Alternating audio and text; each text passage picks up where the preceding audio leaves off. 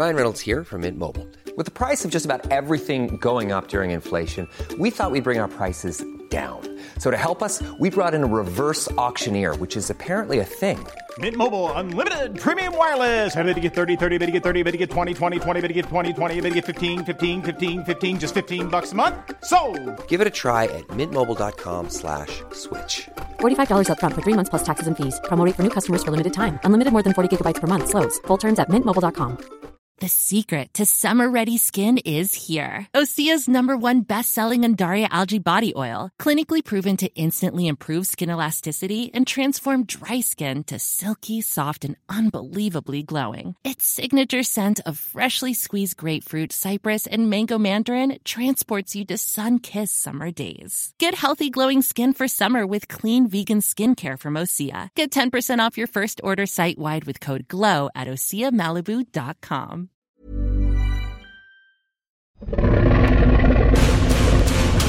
Welcome to Dragoncast, home of House of the Dragon.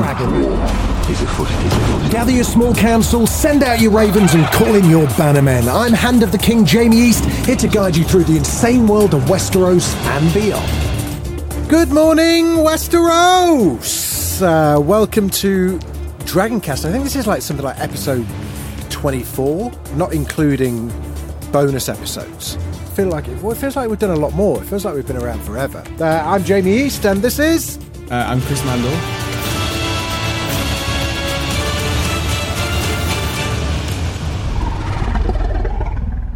Always the bridesmaid at these things. Thank God. You wouldn't want to be any. You wouldn't be anything else, would you? Any any any wedding in. Was there was there ever a successful wedding? In, in Oh, that's a good question. Successful wedding. Um, we had. I suppose you could argue that Robb and Talisa. faces. Yeah, maybe. Which I need to apologise for, by the way. A few weeks ago, I called her Talia. Yeah. Because when you called her Talisa, I thought it sounded like the girl from N-Dubz, and I thought that can't be her name. Female boss. Yeah. I thought that can't be her name, but it is. Um, Yeah. Has there been a good, we- a, a happy wedding on Game of Thrones? I mean, Well, Sansa current, and- as, as things currently stand, uh, House of the Dragon, um, Rhaenyra and Rhaenyra and Daemon. Damon seem pretty pretty fucking happy. Yeah, yeah. Sansa and Tyrion it was not. It wasn't unhappy. It was also unconsummated. Yeah, true. Maybe that's the trick. Maybe the best Yeah. ones. Keep your Um, hands off each other. So today we're doing the purple wedding. Is that, is that why, why is it called the Purple Wedding? I think it's because of the wine, and also his face goes purple when he dies. Ah, The episode is called "The Lion and the Rose," but it is Lion and the Rose? the Purple Wedding by fans. okay. Um, Uh, season four. This is our first season four episode. Now, Season with a bit of episode two. controversy, people not complained, but but asked us if we would cover four episodes this season because they were so unhappy with the results of the poll. oh no! You guys chose uh, just underline that in red pen. You guys chose um, episode two, which we're covering today. Episode Yeah. n- episode eight, which was uh, oh the God, Watchers on the Wall. Watchers on the Wall, which is the uh, the big fight in the Red Keep. No, big fight.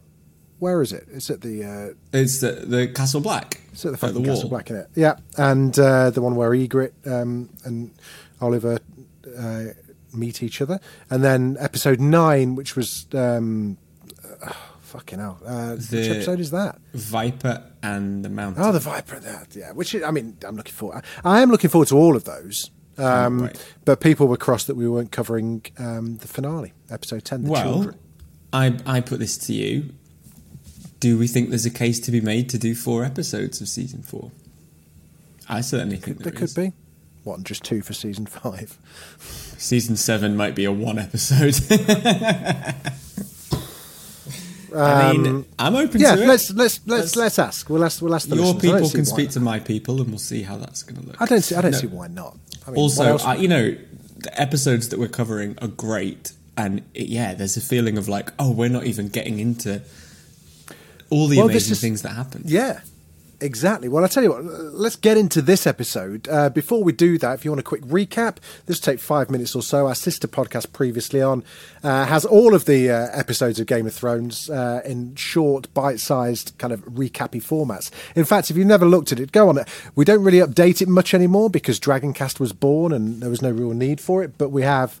Uh, we cover Game of Thrones. I think there's every episode of Stranger Things. I think there's Succession there. There's um, Big Little Lies is there. There's also oh my god, there's um maybe there's Peaky Blinders too. I think A lot. there's a lot there. There's a lot of episodes there. It's really helpful if you're kind of dipping in and out, or if you've got a friend that wants to kind of start a series and you know point them towards that. It's very helpful. Anyway, here we go. Here's previously on with uh, the Lion and the Rose. Roose Bolton arrives at the Dreadfort, the ancestral castle of House Bolton, where Ramsay is holding Theon with his new wife Walda, one of Walder Frey's granddaughters. Ramsay's torture broke Theon's spirit so much he's now Ramsay's servant and has been renamed Reek. Roose scolds Ramsay for castrating Theon, as Roose planned to trade him to the Greyjoys in exchange for an important fortification, Moat Cailin. To demonstrate his control over Theon, Ramsay gives him a razor, and Theon obediently shaves him, despite Ramsay revealing that Roose killed Robb Stark. Theon confesses he didn't kill Bran and Rickon after all, so Roose orders Locke to find and kill them, suspecting they may have joined Jon Snow at Castle Black. He also commands Ramsay and Theon to retake Moat Cailin, suggesting that he will legitimise Ramsay as his true son if he succeeds. In King's Landing, Jaime feels weakened by the loss of his right hand and worries that people will learn he can't fight as well with his left, so Tyrion gets Bronn to teach Jaime to fight Southpaw. Varys tells Tyrion he was seen meeting Shae and that the news will soon reach Tywin. Cersei proves his point. At their wedding breakfast, Margaery's father, Mace Tyrell, gives them a golden wedding cup, which Joffrey receives pretty graciously by his standards. Tyrion gives them a copy of The Lives of Four Kings, a book about the Targaryen dynasty that is considered essential reading for all rulers. Joffrey's less enthused by this gift. Finally, Tywin gives his grandson the second of the two Valyrian steel swords he had made from ice, Ned Stark's sword. Joffrey's delighted and uses the sword to cut Tyrion's gift in half, naming the blade Widow's Wail. Tyrion tries unsuccessfully to convince Shae to leave for her own safety. Realizing he must hurt her feelings to save her life, he lies to her, saying he could never really love a whore. Bronn is asked to take a heartbroken Shae to a Pentos bound ship. On the beach at Dragonstone, Melisandre burns three people at the stake as a sacrifice.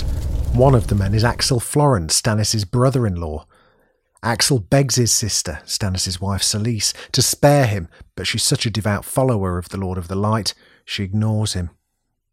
At dinner that night, Stannis and Selyse argue about their daughter Shireen, whose face is scarred by grayscale. Grayscale not only disfigures its sufferers, it's almost always fatal, but Shireen is the only known survivor of the disease. Selyse believes her daughter's ailment was a punishment from the Lord of the Light for being stubborn and wants to beat her. Stannis refuses to let this happen, but allows Melisandre to visit her. Beyond the wall, Bran wargs into his direwolf summer and kills a doe. After Meera wakes him, Jojen warns Bran that it's dangerous to spend too much time inside the animals as he risks forgetting what it's like to be human. They stop at a weirwood, and Bran has a vision of the three eyed raven, as well as images of the Red Keep covered in snow, his fall at Winterfell, and dragons flying over Westeros. A voice tells Bran to look for me beneath the tree, north. Back in King's Landing, Joffrey and Margaery are finally married. At the wedding celebrations, Bronn confirms to Tyrion that Shae boarded the ship to Pentos and advises Tyrion to drown his sorrows. Olenna gives Sansa her condolences for the deaths of Catelyn and Robb, saying it's especially awful to murder someone at a wedding. Elsewhere, tensions also run high, particularly between Cersei and Brienne, and also Oberyn regarding his sister's rape and murder, noting that Cersei's daughter Myrcella currently resides in his hometown of Dorne. Joffrey is in full Machiavellian Pratt mode and announces a play about the War of the Five Kings, with the rulers played by dwarves. Sansa's upset by their depiction of Robb's murder, and Loras leaves in anger at the homophobic portrayal of Renly. Tyrion then insults Joffrey, and the king demands his uncle act as his cupbearer. Sansa hands Tyrion Joffrey's golden cup and he pours some wine. As Joffrey eats the traditional wedding pie, he downs the wine and begins to choke. Jaime and Cersei run to Joffrey's side as he collapses and vomits. As Joffrey convulses, the full Sir Dontos approaches Sansa and tells her to follow him if she wants to live. In news that will upset hardly anyone, Joffrey dies in his mother's arms, and Cersei commands the King's Guard to arrest Tyrion for Joffrey's murder. Welcome back, uh, Dragoncast with me, Jamie and Chris Mandle. Okay, um, episode two of uh, season four, Lionel Rose. This was, I remember this was only the second episode that I was host of Thronecast for. Right. Um, so it felt like a real big one to get my teeth into. I'm going to kind of like say that one of the downsides of doing the rewatch in the in the way that we're doing it, which is you know, a few episodes here and there, is that for instance, like this is only like the second episode we've covered that's had anything Joffrey in it. Yeah. And I remember him being such a huge, you know, he's obviously such a huge part of that era of Thrones that, you know, if you class it into chapters, I guess this is kind of chapter two. Um, And he was like, he was omnipresent throughout the whole thing. And, you know, people were so overjoyed to see him meet such a grisly end. But watching it this way, I was like, oh, ba- I feel like I barely know the guy. Um, yeah. he they condensed a lot of Joffrey into a short space of time. I think. Yeah, yeah. I mean, he's got. I think if we were to watch it all, you, he gets demonstrably worse, and I think we've sort of missed that. Like, I think there's Yeah. this feeling I had of him like just being a little shit, but he's not. He's actually quite a threat to quite a lot of people. Yeah, and I think right, the, the marriage to Margaery, for example, that is something that I think if we were watching all of it, we would see that that is a real problem for the Tyrells. You know, we know what Joffrey's capable of. We've missed the episode in season three where he kills Ros, the prostitute, with a crossbow.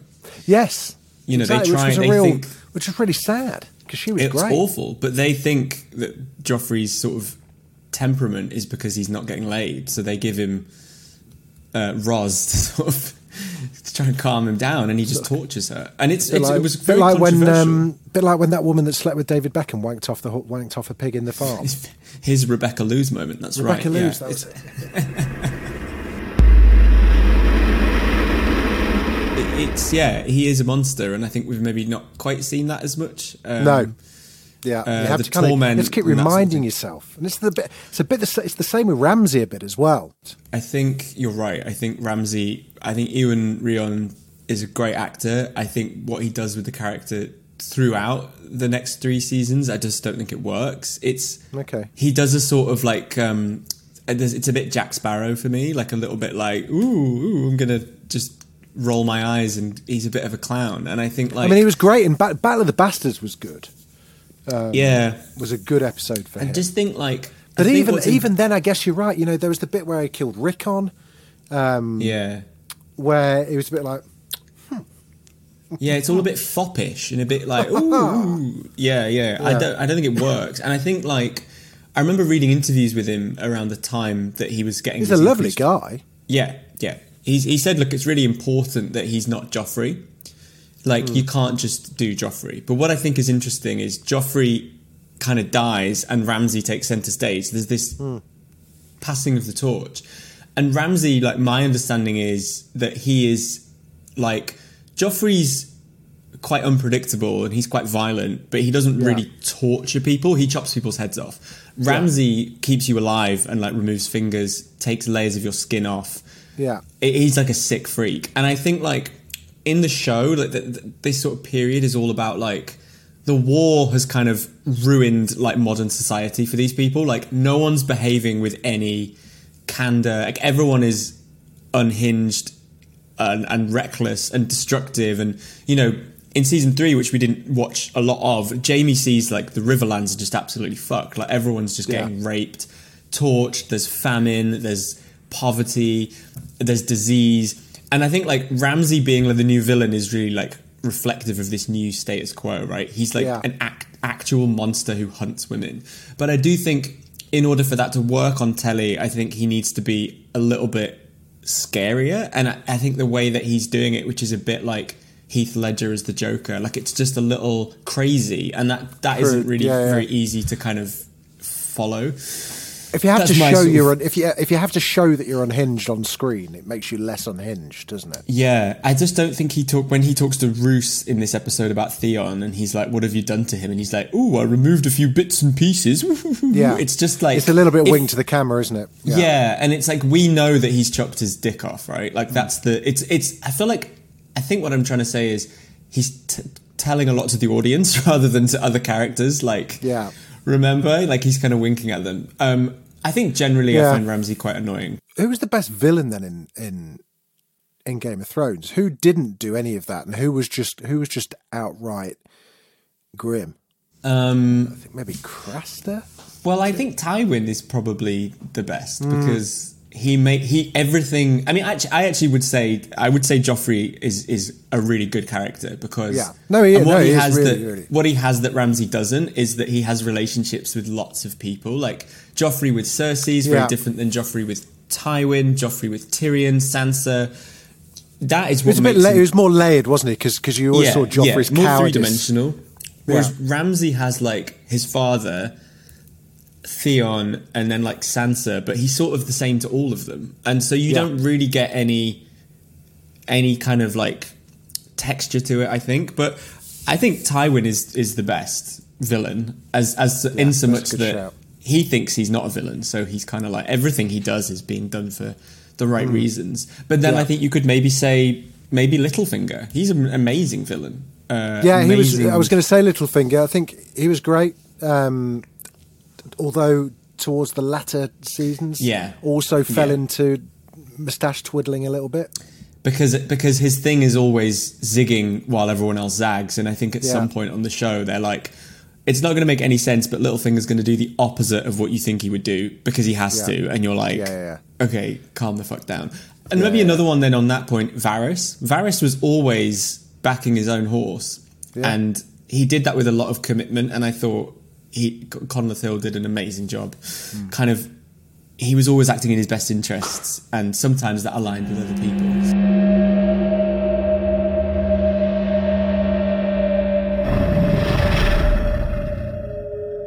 Did I tell you, Connor? He he shouted at me once. Did I tell you this? What? No. And, and to beat him on that in a, in a kind of okay way, but there was a glimmer of something going on there. He was cross about something I'd said on Thronecast about about the character about Varys, where I said something like, "Oh, oh Varys doesn't really know what he wants." Oh. And he took, and he actually pulled me up on it on the red carpet. I was interviewing him for Thronecast, and he pulled me up on it. It was just like because he's got a really good, really nice br- Scottish brogue, and he's like, "I'm not going to do the accent," but he was Is he like, uh, Scottish? yeah, he's Scottish. Yeah, yeah. Oh God, I thought he was Irish. Big, big, luscious, full head of hair as well. oh yeah, I've seen that. Yeah, Um, and it just looks wonderful. weird. It looks like a wig. It looks like he's wearing, you know what I mean? It looks like he's wearing a toupee, but it's not. It's his actual hair. So what did Um, he say? And he just pulled me up it. It was like, I saw what you said about about uh, about me. I was like, about you? And was like, well, about Varys. And I was like, I was like, okay, what did I say? And he was just like, oh, you said that said that Varys doesn't really know what side he's on or what he wants. You're damn wrong. I was like, okay, fine, all right. Wow. You know, I I mean, mean, in a, he was laughing when he said it, but still, to remember that. yeah. Well, the most interesting thing about um, the actor that plays Varys that I read was obviously he dies in. He had, yeah, he's got a penis in real life. he's not a not a real eunuch. Just to get into character, he Yeah. castrated himself just to see what that would be like. No, when he so he dies in like the second to last episode of Game of Thrones, right? That's right. Yeah, like at the start, like Daenerys tortures him for betraying Mm-hmm. her, and obviously he's there till almost the very end of Game of Thrones. There was a story or like an interview with him in Entertainment what you're gonna Weekly when it came out, and he was absolutely devastated Yeah, and furious. furious. there's a and was video. like, yeah. There's- there's now, a video I'm of not saying he's wrong to say that. Like, I, I think your relationship with the character is your own, and it's not our Yeah. job to sort of like um, he clearly loved Varys very much. but I think is- it, yeah. I think also just not he not getting to the end. I think was something that he said in that interview that was incredibly hard to take. And I think that's fascinating. I just think we see the performance, but we don't see the way they live in these roles and the way that it's Yeah. a constant in their life for a decade. And I Well, would I say think- if you get yeah. to the final season, well Yeah. done.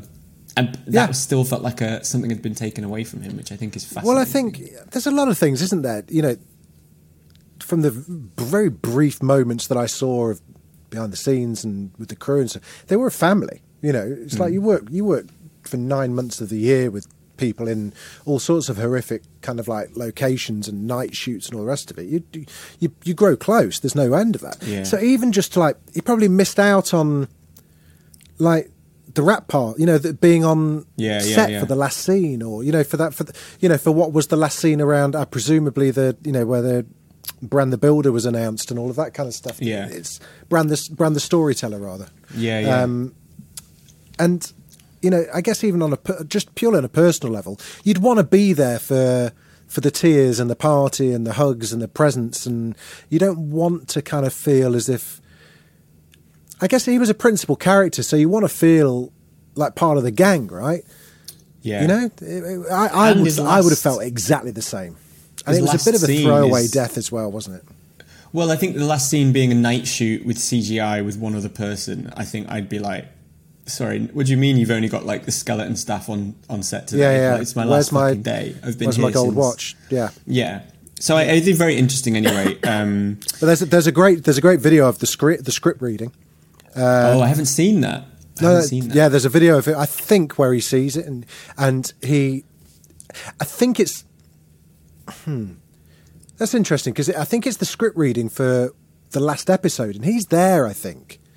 Um, interesting. So they're obviously all there for the script reading for the whole series or the episodes because it's the scene. If you look at the the bit where um, Kit Harington finds out that he kills Daenerys, it's a it's quite a classic kind of like behind the scenes clip, and you see like Emilia Clarke kind of like mm, doing that, and Kit Harington's like, "What the fuck?" And there's a great there's a there's a really telling kind of like cutaway shot of Conleth, and he's just like he's sat next to uh, Lena Headey, and he just throws his script on the floor. He's just kind of like sits back, prop, uh, a little bit petulant. It's great. It's a, it's a great moment.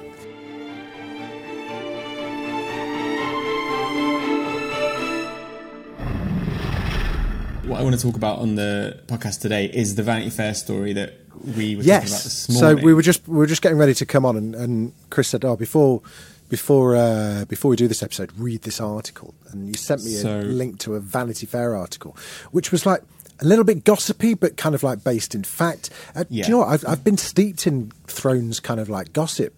Um, before we get on to it, did you did you did you know, or I think I knew, but I'd forgotten that Bronn and Cersei were never in a scene together. yeah, because didn't they used to date? because they they dated and uh, apparently ended so badly that she refused to share Yeah. a soundstage with. And there's a moment I think in the scene where in season uh, seven, it's where, they bring the all- White Walker or, or They, bring, yeah, they they bring all the go White. to the Dragon Pit. There's like a, I think they kind of like had to film it where he had to walk off, didn't he? Like- They write it. Basically, every single character plus others decide to all go to the Dragon Pit, and Bronn is like, "I'm going to go to a pub." Yeah. just go. I'll sit outside with a bag of funny. crisps. Yeah. Um, so this story, this article is in Vanity Fair, and it's from 2018, and it's called "Game of Thrones: The Secret of George R. R. Martin's Final Script." And the sort of basis for this is that this episode is the fourth and final episode of Game of Thrones that George R. R. Martin wrote. He used to write one per season. Uh, Yeah. He did the uh, Rains of Castamere, which we did last week, and he did Blackwater, which we covered in our season two recap. He did an episode of season one that we didn't recap called The Pointy End. And Oh, right, it's okay, the yeah, yeah. last time he wrote one. The reason he gave was that actually going forward he had to focus on Winds of Winter, the sixth book, which still hasn't come out. But this article, actually, the original script that he wrote for this episode is on display um, at the Writers Guild of America Library in Los Angeles. So you can like, read it. And this reporter uh, went and looked at it and compared it to the episode. and just sort of noted that there's quite a lot in his original treatment for this episode that got cut or changed dramatically. And it's really interesting. We won't sort of break it down like line by line, but his first of all his script was 20 pages too long so it, they're normally about 50 and he did 70 and Yeah. the detail no, no is one just wants an art. No one wants that, do they? When no, you- the detail is just it. off the charts. Um, there are things that he says it's really important. For example, the scene where Stannis, uh, Melisandre, and Stannis' wife Selyse burn Yeah. the, the traitors. Very Yeah. important to establish because Shireen will go on to be burnt alive by Melisandre. It was very important to have that in there.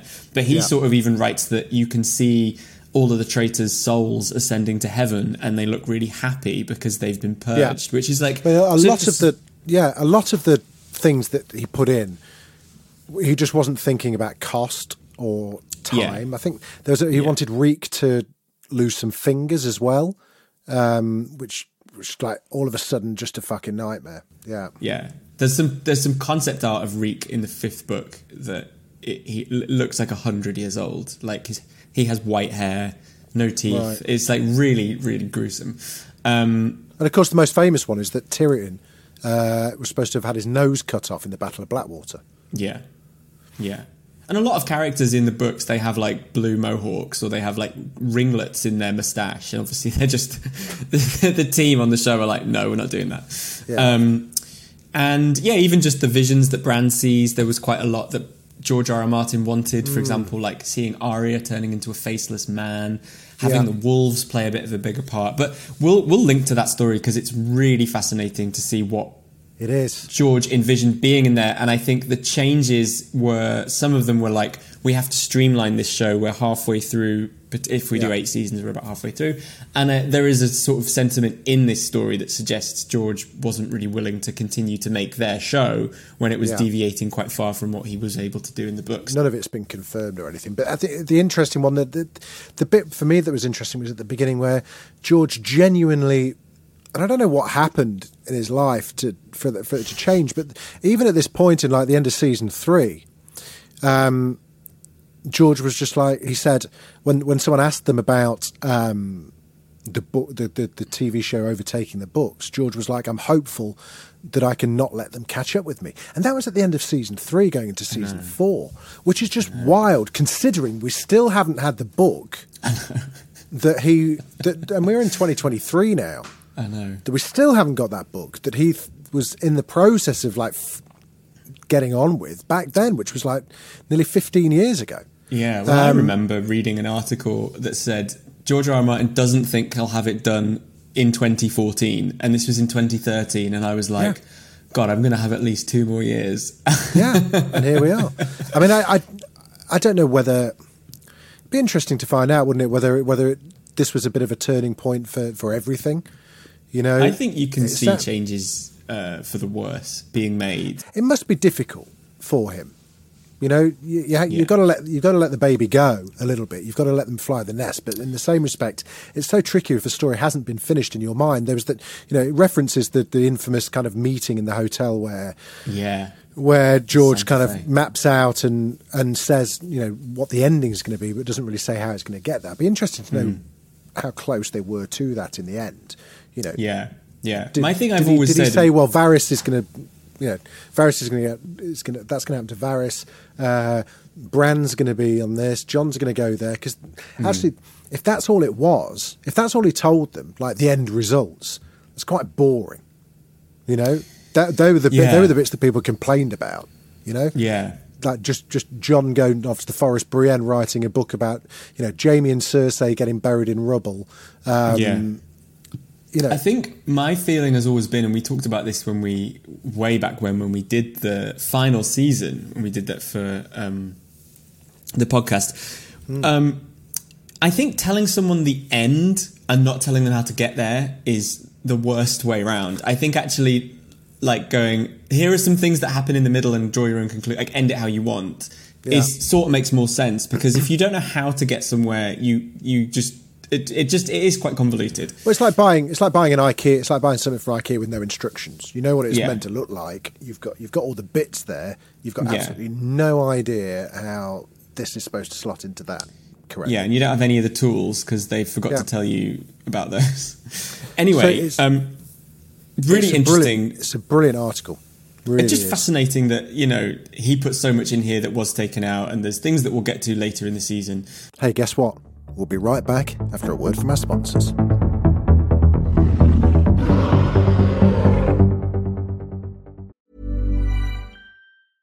Ryan Reynolds here from Mint Mobile. With the price of just about everything going up during inflation, we thought we'd bring our prices down. So to help us, we brought in a reverse auctioneer, which is apparently a thing. Mint Mobile unlimited premium wireless. Ready to get 30, 30, bit to get 30, bit to get 20, 20, 20, bit to get 20, 20, bit to get 15, 15, 15, 15 just 15 bucks a month. So, Give it a try at mintmobile.com slash switch. $45 upfront for three months plus taxes and fees. Promo rate for new customers for limited time. Unlimited more than 40 gigabytes per month. Slows. Full terms at mintmobile.com. When you're ready to pop the question, the last thing you want to do is second guess the ring. At Bluenile.com, you can design a one of a kind ring with the ease and convenience of shopping online. Choose your diamond and setting. When you find the one, you'll get it delivered right to your door. Go to Bluenile.com and use promo code LISTEN to get $50 off your purchase of $500 or more. That's code LISTEN at Bluenile.com for $50 off your purchase. Bluenile.com code LISTEN. Planning for your next trip? Elevate your travel style with Quince. Quince has all the jet setting essentials you'll want for your next getaway, like European linen, premium luggage options, buttery soft Italian leather bags, and so much more. And is all priced at 50 to 80% less than similar brands. Plus, Quince only works with factories that use safe and ethical manufacturing practices. Pack your bags with high-quality essentials you'll be wearing for vacations to come with Quince. Go to quince.com slash pack for free shipping and 365-day returns.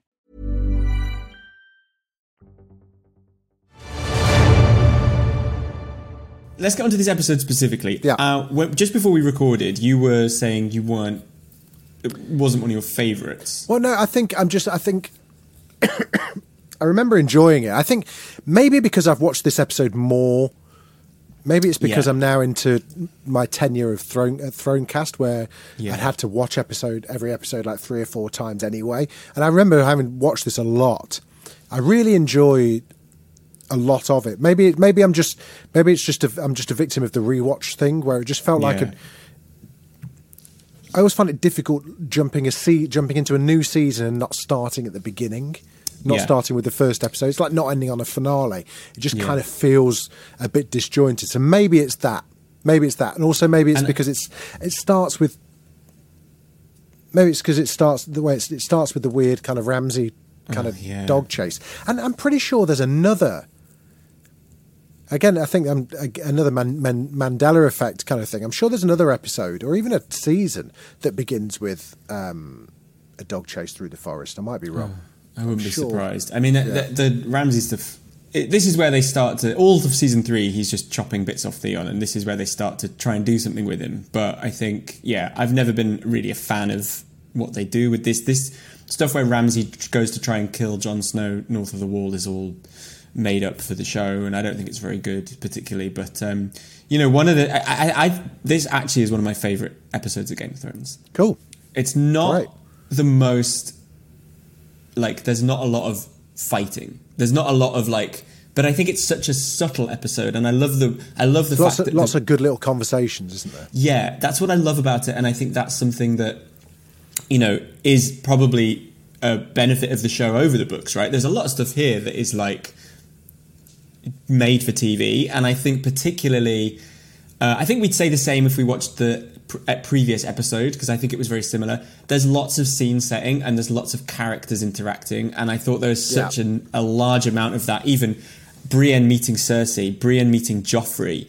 Yeah. I didn't really remember that or I'd forgotten that. And I just, it's very brief, but it's amazing. It's really great. And I loved Joffrey being like, oh, I like you because you killed Renly. And she's like, no, I didn't. It was, it was a ghost. And he's like, oh, no, you Yeah. killed him. That's great.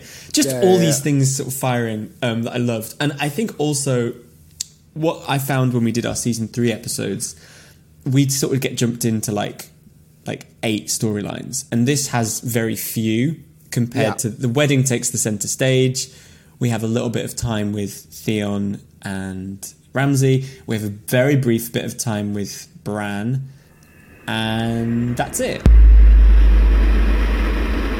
Weirdly, on this rewatch, I realised how much I think Bran, the Bran three-eyed raven plotline is. I think my, probably my favourite in the in the series. I think I love it. Yeah, yeah, weird. I just, I just love it because I'm. A, I just really. There's something about prophecies and hmm.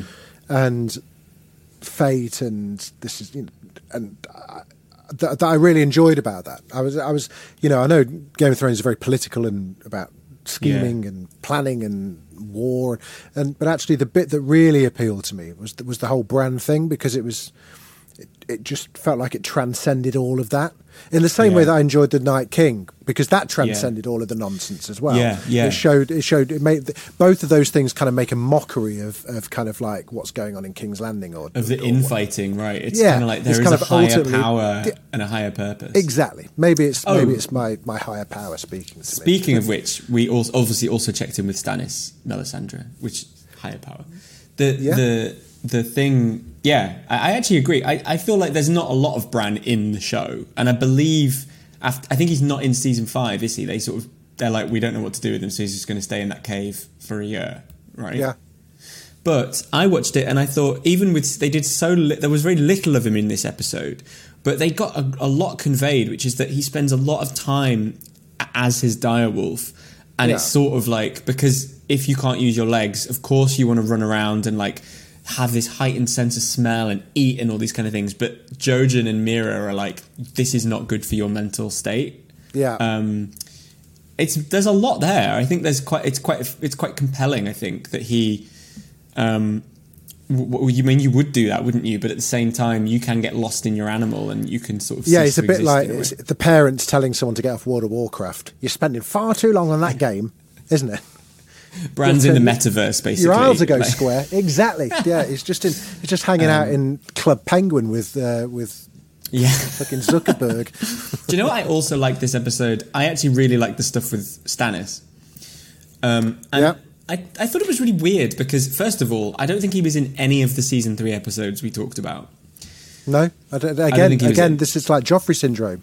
Someone we we know how important he is, but but we just kind of like just But seem to have sidestepped. I thought sh- um, this stuff where they're all having dinner uh, with his wife Selyse and then Melisandre and then like I thought I wish we'd had that earlier because I, Hmm. I finally I'm like oh my god there's so much going on with this family like they're quite weird like they seem to Yeah, have not yeah. got much food in on Dragonstone the meat's Yeah. rancid Yeah. um, she, you know, he's like, we're on an island, go and get some fish, and she's like, oh, you hate fish. It's so like suburban like drama. Yeah, yeah, yeah, yeah. and then Yeah, she's true. obsessed with Melisandre. He's sort of sleeping with Melisandre. She doesn't seem to care. I just loved all of that, and I thought, God, there's a lot going on. Um, it's a real begrudging cuckold situation. yeah, it's so weird. And then you've got Shireen, the daughter, who is Yeah. their only child. They've never been able to have a son. And the child they've got has got this sort of infection, this grayscale. Yeah. So Yeah. Selyse is already like, oh, she's she's not very like She's fond of her daughter. Yeah, yeah. And it, there's just so much to it. I thought it was brilliant. Yeah. Um, no, you're right. I, I, I put in here. I mean, it was our first first time we've met Shireen as well, wasn't it? Uh, Yes, yeah, yeah. But I just, I, I, just- I wrote. I just still really feel really sorry for Stannis. You know, Yeah. I spent a lot of Game of Thrones feeling sorry for him because he is the one. He should. He's the one Yeah. that we all know should be on the throne, yeah. and also he's just lost. He's like he's he has lost all his money on crypto. That's what he's done. has. he's signed up to Andrew Tate's website. He's Yeah. stuck all his money into crypto. He's he's fucking put all Shireen's kind of university money into an NFT of a fucking ape. Yeah. And now he's realised that it, it's until it's too late. He realises he's absolutely fucked it. Um, And, talk everyone about- knows he's absolutely fucked it. yeah. And talk about like you know Conleth moaning about his exit. We didn't even see Stannis get killed. I know. He gets a short shrift. I really wanted him to. I think there's a point in season five after he goes and to the nor- north, goes to the wall and is with Jon. I was like, he has got a good claim. I think he can sort of rouse people and he's going to win the Northerners over. And yeah, Yeah. he doesn't. Um, He's, he's, but- he's the most like apart from his mentalness with with Melisandre, he's the most like Ned. Yeah, he's very virtuous, knows what's right, what's wrong, and yeah, gets like you say, gets he gets a rough shot. I think. unwilling to bend. You know, and if you if you put pressure on something and it doesn't bend, it ends up snapping, and it's sort of Yeah. very similar to the Starks.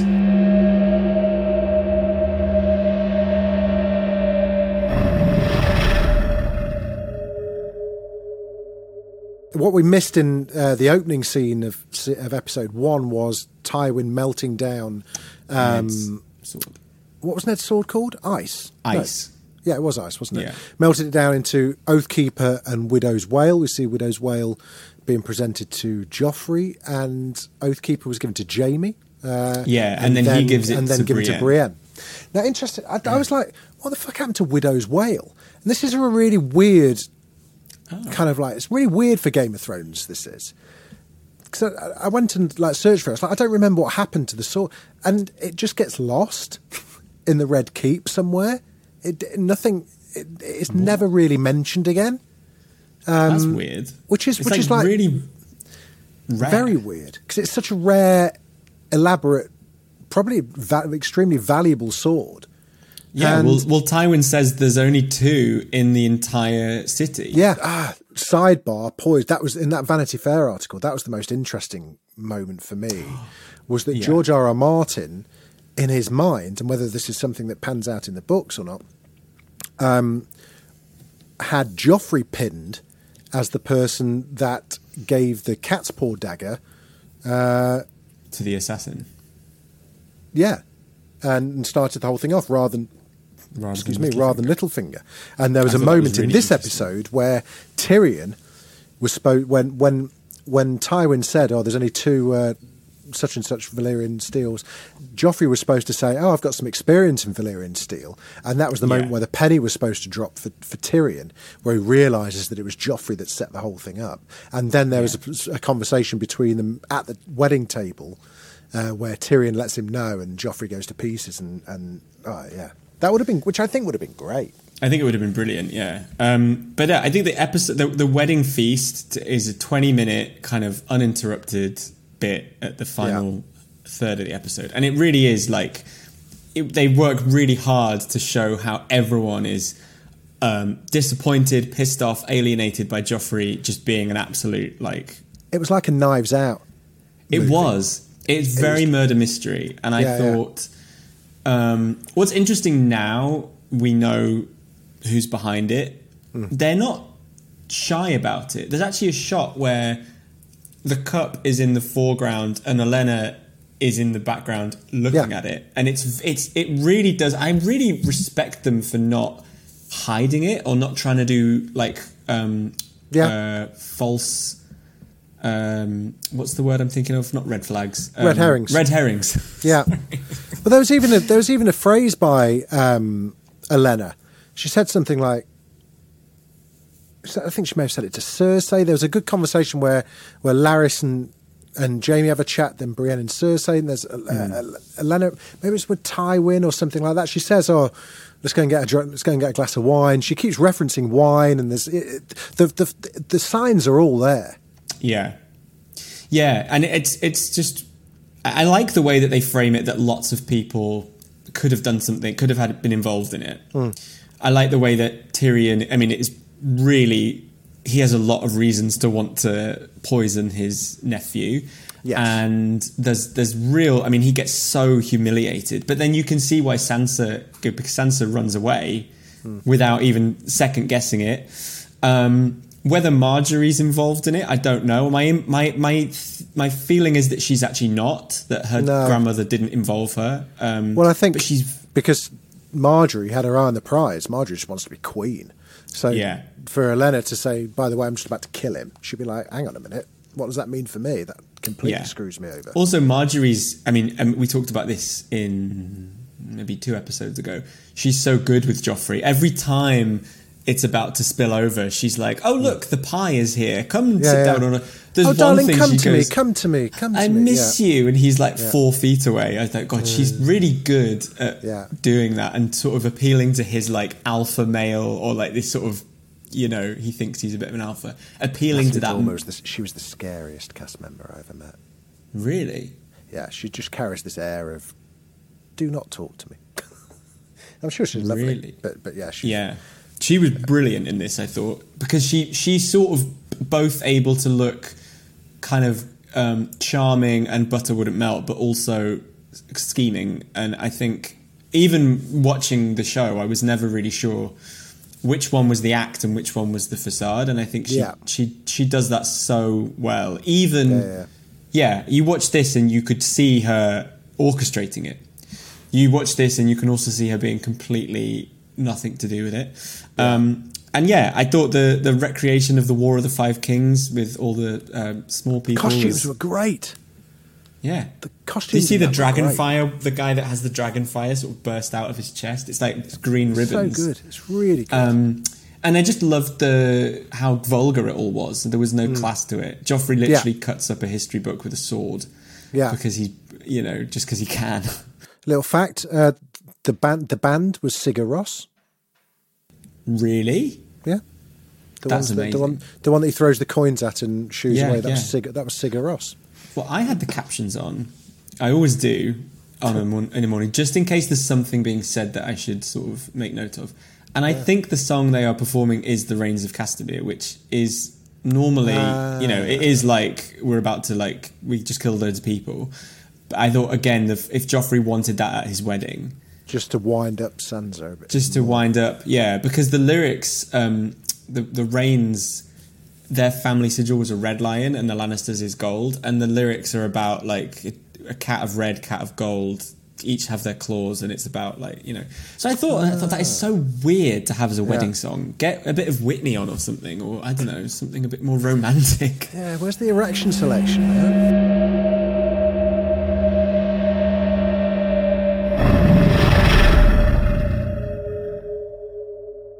Huh? Oberyn was great.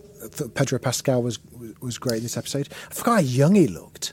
He looks so much younger than he does in The Last of Us, which I know, like which I know is it the wasn't point. But That even- long ago, was it? No, it's like ten years ago. He's had he's had a long decade, but yeah. um, yeah, I loved his kind of when he was talking to he was talking to Cersei, wasn't he? And he was Yeah, in just really Tywin, twisting yeah. the knife with her about she's no longer she's just the queen consort now, and Yeah, not no, she's former not queen queen regent. yeah, oh, it's, it's great. And he Really, also, they have a really fascinating um, in Dorne. You know, they're all just fucking each other. It's like Yeah. the you know the throuple uh, model of uh, healthy relationships, and so there's, they've all got bastards. David Haye and Una from the Saturdays. Yeah, Oh my god, that is story is absolutely wild. it's wild. I just couldn't, because they're just so like yeah, yeah, this is it. Like they're not they're not sort of confirming they're in a throuple, but they're also like, what do you think it looks like? You know, I think it's so Yeah. funny. Um, Weird. And I thought it was just yeah. There's lots of digs to the Lannisters because clearly Oberyn thinks that Joffrey and all of the kids are born of incest and are technically bastards, and he's saying, you know, bastards are born from passion, aren't they? Like I think we all know what. Um, obviously, Dorne does get massacred in a literal and figurative sense in season five, uh, Yeah. so we'll save most of our chat for that. But Oberyn is a great character, and I, I think Yeah. what I love about this episode and what I think I would love to have seen in the previous episode is there's just this sense of like the status quo getting mixed up a little bit, like lots of new people in town. Yeah. Like obviously Jaime's back in King's Landing, which is huge, and there was With even a scene, Yeah, with the Jaime lovely haircut. new haircut, Yeah. had a bit of a shave, um, and he's got his golden hand. And I loved even just him and Tyrion just having a bit of time together because they haven't. I mean, have Jaime and Tyrion been together since the pilot? Probably not. Probably not. No. And I, I think, you know, I've watched this season a few times now, and it, I love that in the second episode they just go, "We're going to kill the big villain. Like, we're going to kill him off." Like Yeah. that's really bold. You could see a version where they save this for later in the season. Yeah. But I think if I would say if it's something I miss, I would just love a few more episodes in this kind of. King's Landing's changed. There's lots of new people in. There's a few people not there. I Yeah. would just love a bit more of like the impact from the Red Wedding. I'd love to see a bit more of that. It does sort of Well, I doesn't guess it- stop. I guess it leans into what they can, what David and Daniel consider to be important milestones in Yes. In the thing. You know, they always said, I think it's mentioned in that Vanity Fair article again, that the Red Wedding was something they were building towards from the pilot. It was all, you know, Yeah. that was that was the huge, like the, the end of the first chapter for them. So then you have to look at this and you go, well, is Joffrey dying? It's not really, it's not really a huge plot point in terms of the ramifications. You know, Tyrion's trial by combat. You know, there are it does have a, a, a, a snowball effect, but when you look at actually what they they look towards for episode nine, um, which was Jon at the you know Jon coming back and and and the Night's Watch and Ygritte killing the villain isn't really a shock. It's a crowd pleaser. Um, Yeah, yeah. Whereas actually something something like the Hardhome or Battle of the Bastards or or or um, Watchers on the Wall has a bit more of an emotional impact and a bit more of a holy shit factor Yeah. rather yeah. than like yes, which is I, I just remember everyone just cheering at his bit. Everyone's so overjoyed at his death, and Yeah. what a what a great death scene. What a, it was! It was a great death. It was proper. so- It was overlong. It was brilliantly kind of like gory and gruesome. And Yeah, yeah. how much of that was CGI was amazing. Actually, like all of just the all, all of the spit and the, the, the stuff spilling out of his nose. He, he had like makeup on. Yeah, it was the eyes. It was so good. He So, sort of so looks good. like he's sort of like clotting like his entire body. Like it's so like horrible.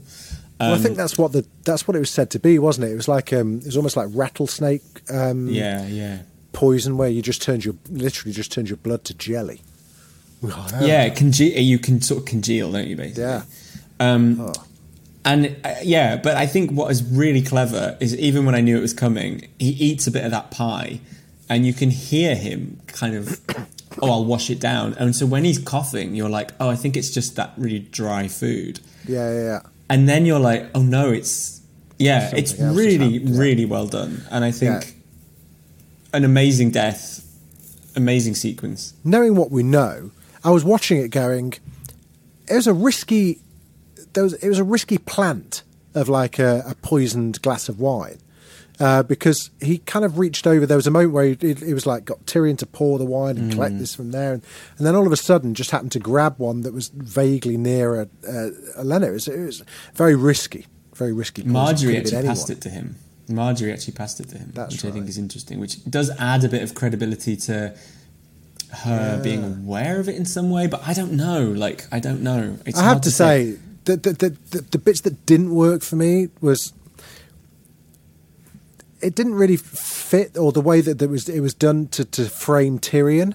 Yeah. because because he he's a clever guy. Everyone knows how clever he drinks wine and he knows things. That is Tyrion Lannister, and yet would Tyrion be like caught holding the glass like?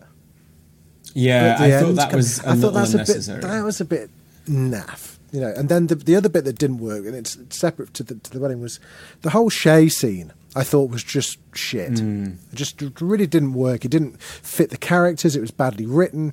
It felt. I agree. Yeah. Felt like it's some kind of weird rom com, um, Cyrano de Bergerac style kind of like relationship. It just didn't work because Tyrion would just say, "You're in mortal danger. I fucking love you. Get on the boat, and I'll come and find you." That's all that had what- to happen. Why wouldn't he say to you, "My dad is going to kill you"?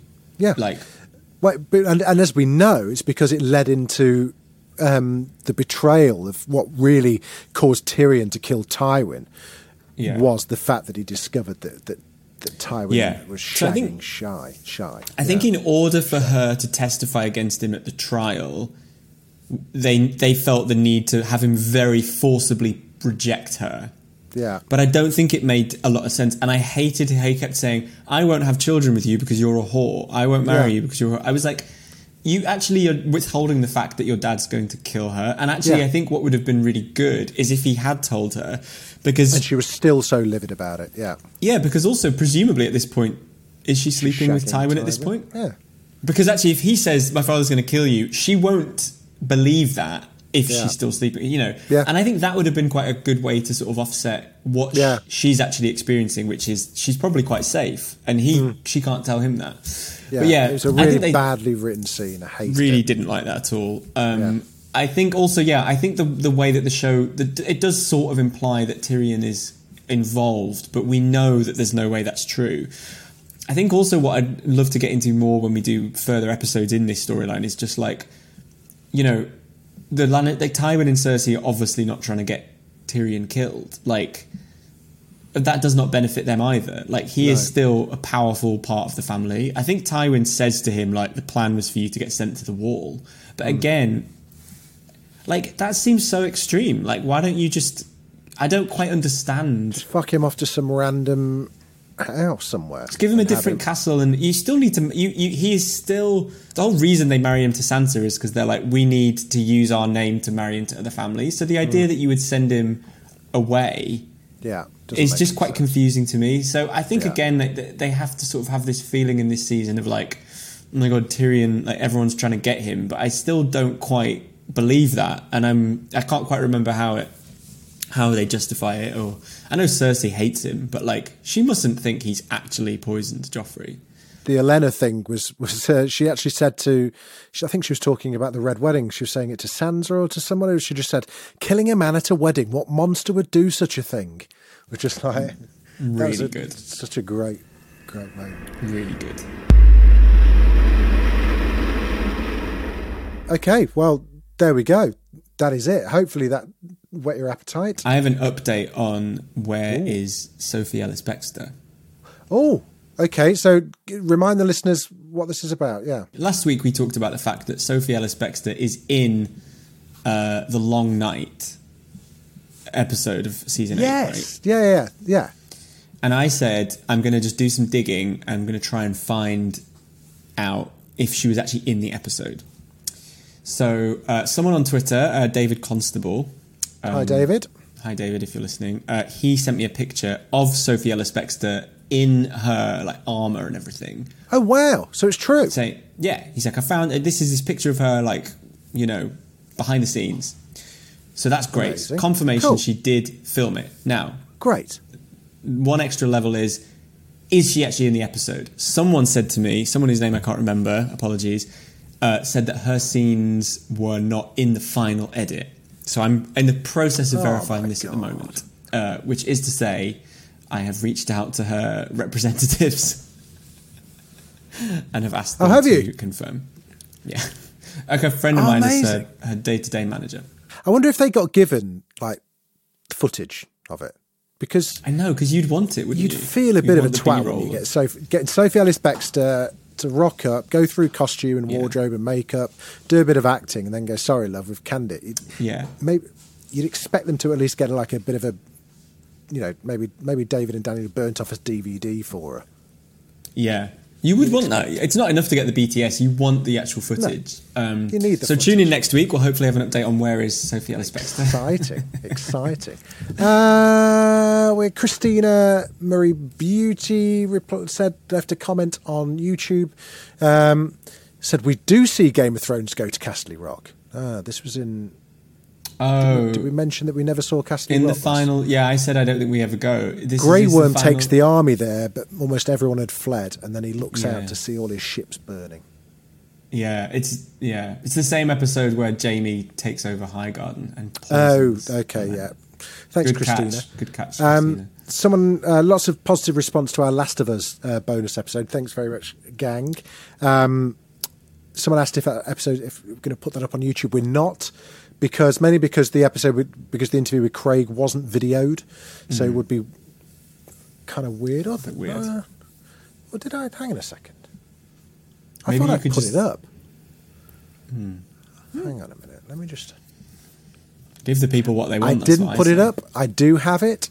I think I will put it up, but there's no there's no pictures for Craig Craig's interview, so it'll look a bit weird. But I'll Um, see what I can. I'll see what I can do.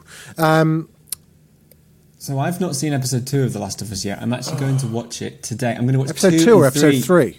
I haven't seen two or three yet because Oh. last week was a, I was just a bit busy with some stuff. Oh my god! Let me. You're telling me I, I still can't talk to you about episode three. Oh my goodness. no, but episode three is on in the UK tonight, so we should be talking about it next week anyway. yes, we really should. We really. so I will be I'll be here uh, next Good. week. A little a bit a bit of last cast. Good. Um, I have heard so many good things about episode three. I am so Oh. excited. It's just. Um, I can't. I, I, it's. It's.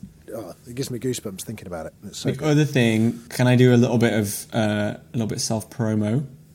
Please do. My interview with Rupert Grint is out today for GQ. So a couple of weeks ago, I said that I had to interview an actor on my birthday, Oh, you did, yes. and it was Rupert Grint, and it is out on GQ's website now.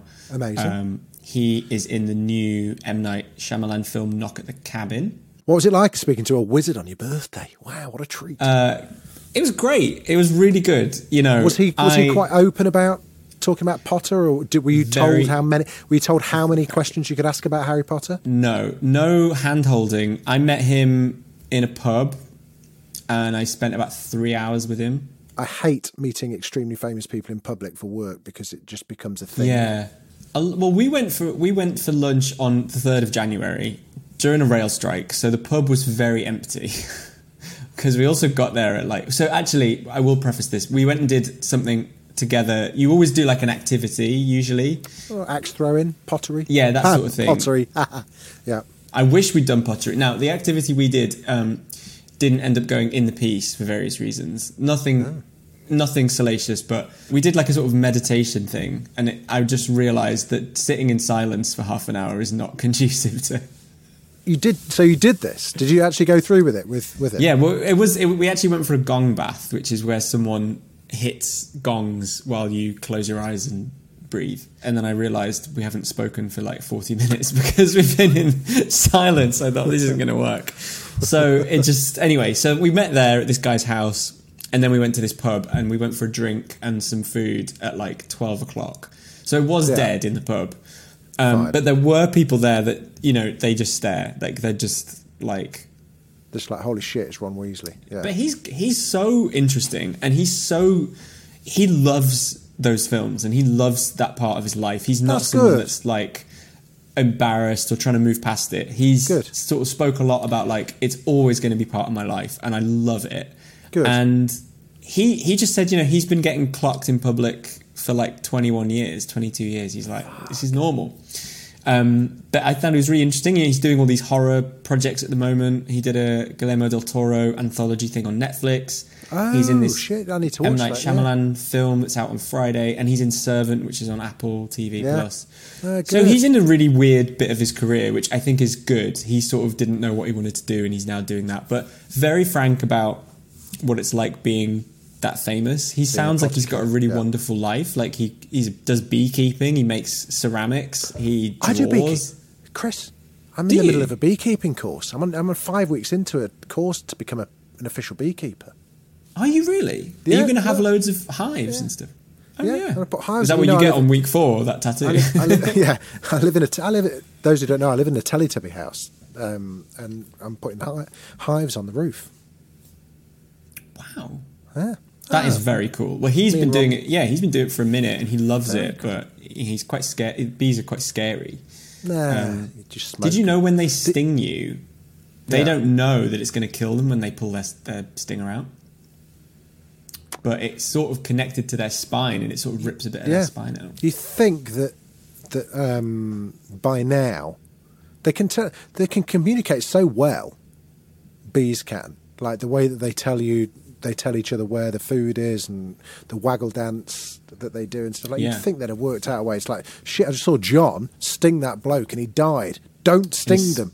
Yeah, his spine's missing. Yeah. Anyway, but the other thing is, I heard not through any like official channels, but there's strong chatter about Warner Brothers doing a TV adaptation of Harry Potter, seven seasons, one season per book, and they would recast everyone. So we talked about that a lot in the interview, where he said that might be the thing that helps him finally move on is someone else being Ron. Very interesting. Anyway, thank you for letting me plug that. Next week we will be talking about season four. We're already done to episode two, already into episode eight of season four. We're missing out the whole middle of season, aren't we? Which feels crazy, but you guys are the boss. You guys are the boss. So it's uh, it's the Mountain and the Viper next week. Which uh, I mean, it doesn't get any fucking better than that.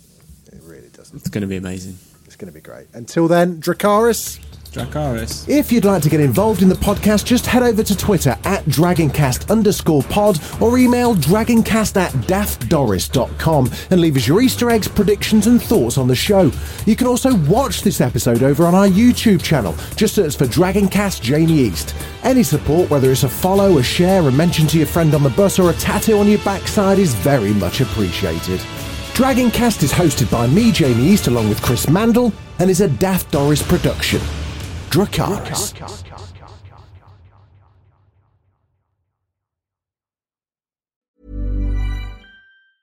Planning for your next trip? Elevate your travel style with Quince. Quince has all the jet setting essentials you'll want for your next getaway, like European linen, premium luggage options, buttery soft Italian leather bags, and so much more. And is all priced at 50 to 80% less than similar brands. Plus, Quince only works with factories that use safe and ethical manufacturing practices.